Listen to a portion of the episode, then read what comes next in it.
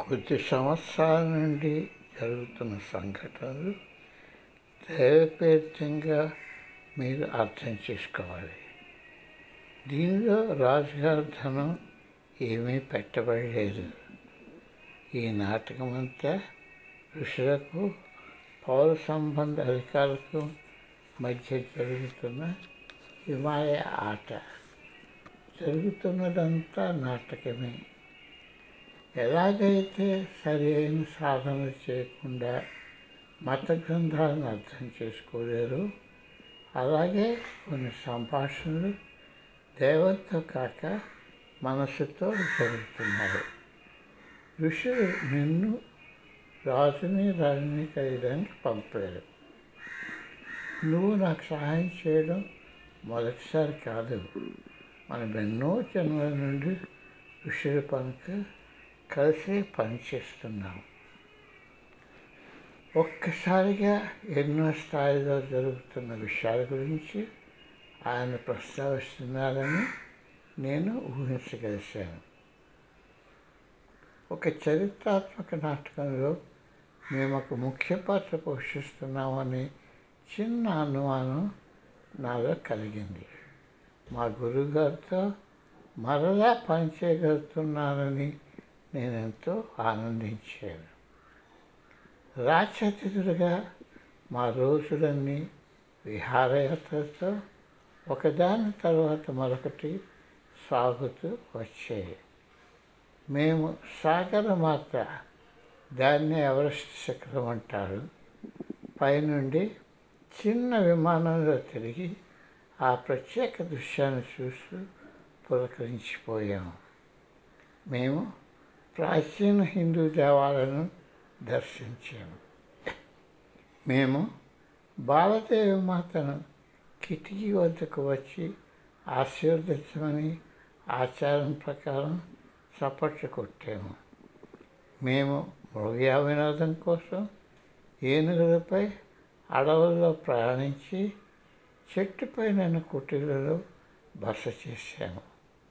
ఒక అర్ధరాత్రి సర్వీస్ అప్పుడు చేయకుండా వెళ్ళి సైబీరియా తను తిండి తింటుంటే తిలకించాము.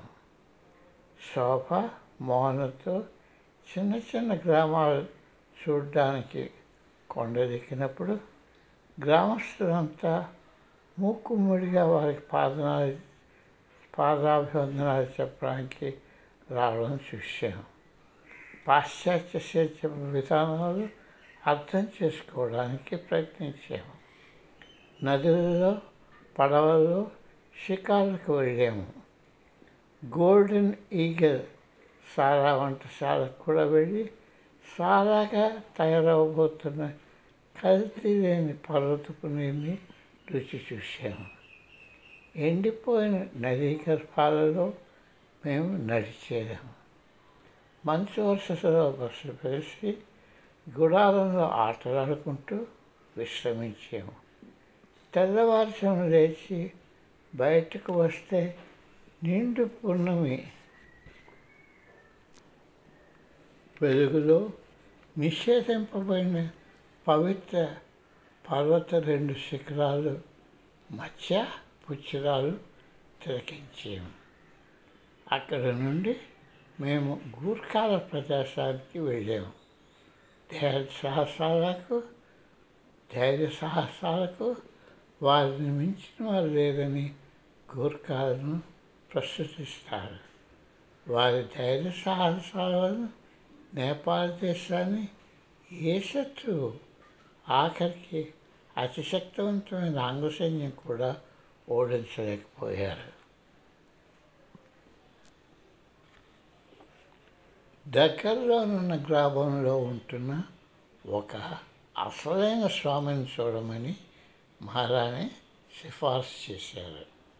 అందుచేత చీపులో ఒక గైడుతో బయలుదేరి మట్టి రోడ్డులో ప్రయాణించి చెత్తాచెదారంతో ఉన్న ఫామ్లో నడిచి వెళ్ళి అక్కడికి చేరాము. చుట్టూ పశువులతో సిమెంట్తో కట్టిన ఒక పాత ఇంట్లో స్వామీజీ నివసిస్తున్నారు. ఆయన భేషజాలేని నిరాడంబరుడు ప్రీతిపాత్రుడు. ఆయన కాచిన పాలను ఆయనతో పాటుగా మాకు త్రాగడానికి ఇచ్చారు.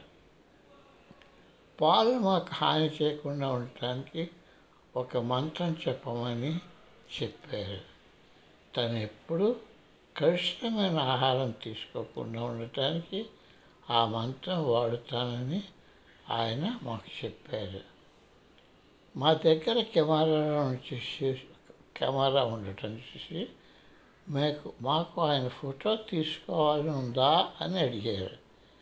ఆయన తన దుస్తులను సర్చ్ చేసుకొని తలను సమంగా సర్దుకొని గడ్డను సమంగా ఎత్తి ఫోటోకు సంసిద్ధుడయ్యాడు మేము ఒక ఫోటో తీసుకొని ఆశ్రమం నుండి బయలుదేరిపోయాము. తర్వాత స్వామీజీని చూసినప్పుడు ఆ ముసలి సర్వసంగ పరిచయాన్ని కలిగడానికి వెళ్ళడం గురించి చెప్పాము. ఏ ఋషి కూడా మంత్రాన్ని తమ స్వార్థం కోసం వాడరు. అది ఇతర క్షేమం కోసం మాత్రమే అని ఆయన నెమ్మదిగా చెప్పారు. తరువాత ఆ కెమెరా రోల్ కలడానికి ఇచ్చినప్పుడు దీనిలో తీసిన అన్ని ఫోటోలు బాగా వచ్చాయి. ఆ రోజు మధ్యలో తీసిన అసలు స్వామి ఫోటో రాలేదు. ఆ భాగం ఖాళీగా ఉండిపోయింది. శోభగృహలో మాకు ఒకరోజు ఒక అమెరికా సైనికుడు ఒక చిన్న తెల్ల కవరు అందజేశాడు. ఆ మధ్యాహ్నం నేపాల్లోని అమెరికా రాయబారి కార్లటన్ కూన్ అతని భార్యతో టీ సేవించడానికి రమ్మని మొన్న ఆహ్వానం అది. ఆ చిన్న సందుల గుండా చక్కటి ఆవరణలో ఉన్న అమెరికా వారి కార్యానికి వెళ్ళడానికి మాకు సంతోషమైంది. విచిత్రమైన ఎల్లప్పుడూ సందడిగా ఉండే పట్టణం మధ్య ఈ రాయబారి మా దేశంలోని ఒక చిన్న భాగాన్ని అమర్చారు. మంచి పింగాణి కప్పులతో టీ సేవిస్తూ రాజకుటుంబం గురించి ఆయన అడుగుతున్న ప్రశ్నల పరంపరకి మేము జవాబులు ఇచ్చాం ఈ రాజకుటుంబం మధ్య రాజకుటుంబం మధ్య ఇంత చనువుగా ఉండగలిగే విదేశీయుడు ఉండగలగడం కని విని ఎరుగని ఒక విశేషం. మమ్మల్ని ఎలా ఆహ్వానించారా అన్నది కూన్ గారి ప్రశ్న. పిల్లల గురించి వారు అమెరికాలో జన్మించారని విని ఆయన చాలా ఆనందించాడు మాకు నేపాల్ దేశంలో అంత ప్రాముఖ్యం ఉన్న స్నేహితులు ఉండడానికి కూడా ఆయన ఆనందించారు. మరలా కలుద్దామని కలుద్దామని వీటికో చెప్పి మమ్మల్ని ఆయన పెద్ద అమెరికా కారులో ఆ భవనానికి దిగబెట్టారు ఆఖరకు కొన్ని వారాల కొన్ని వారాల ఆనందమయ జీవితం గడిపి మా బట్టలు సర్దుకొని శోభ మోహన్ చంటి పిల్లలకు ముద్దిచ్చి హాన్సల ఆశ్రమంలో ఇంకొక విధమైన రాజహోదాలో జీవించడానికి వెళ్ళిపోయాం. హాన్సల ఆశ్రమంలో సాహసోపేతమైన పనులు. ఈ క్రొత్త ఆశ్రమంలో జీవితం ఎంతో మధురం. క్రిందనున్న రోడ్లో ట్యాక్సీ దిగి సూట్ కేసులు సంచులు భుజాలు నెత్తి మీద పెట్టుకొని కొండ పగలు దాటడానికి వేసిన చెట్టు కొమ్మ నుండి జాగ్రత్తగా నడిచి మీదకు నడవడం మొదలుపెట్టాము. కొండ ఎక్కుతూ దారిలో కూరగాయలు వేసిన పొలాలు దాటుకుంటూ గ్రామాల్లో నీళ్ళు దాటుకుంటూ ఎప్పుడూ ఎరగని ముఖాలు చూసి పెద్దలు ఇద నుండి బయటకు వచ్చి చూస్తుండగా ఆఖరకు ఆశ్రమం కర్ర గేటుకు చేరాము గేటుపై ఆశ్రమం నిబంధనలు మాట్లాడకుండా ఉండవలసిన గంటలు ధ్యాన సమయం భోజనాలు కలుసుకోవడానికి సమయాలు రాసి ఉన్నాయి అప్పుడే తయారైన ఇటుకలతో కట్టిన ఇంట్లో స్వామీజీ మాకు వసతి కల్పించారు.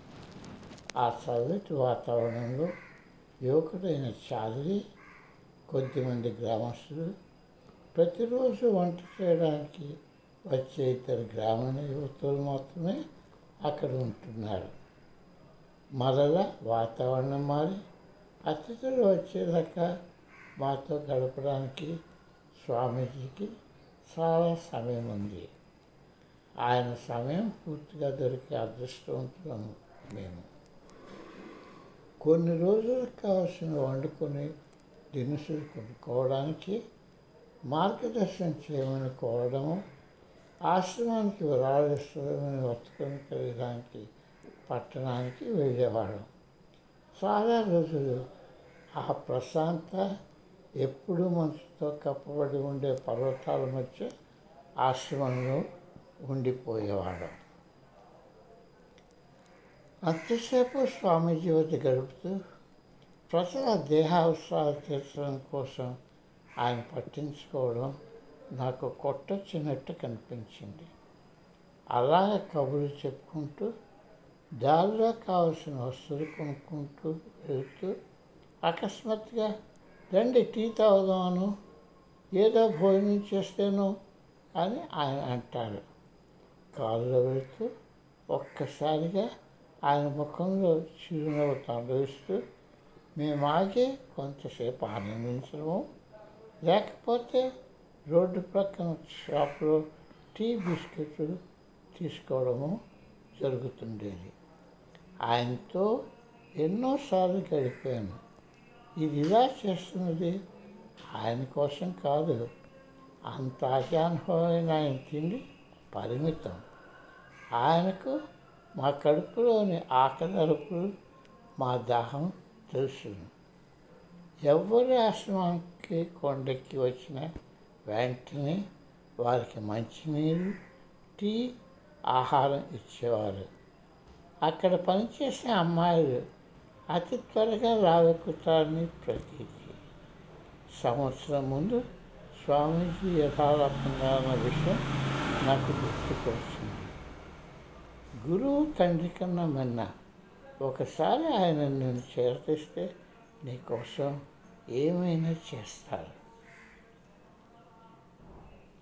చేసి ప- చదివేస్తున్న సాయంత్రంలో ఆయన గదిలో పొయ్యి ముందు కూర్చొని అది రాజేయడానికి ఆయన పొలం తోస్తుంటే ఆయనతో కూర్చునేవాళ్ళం.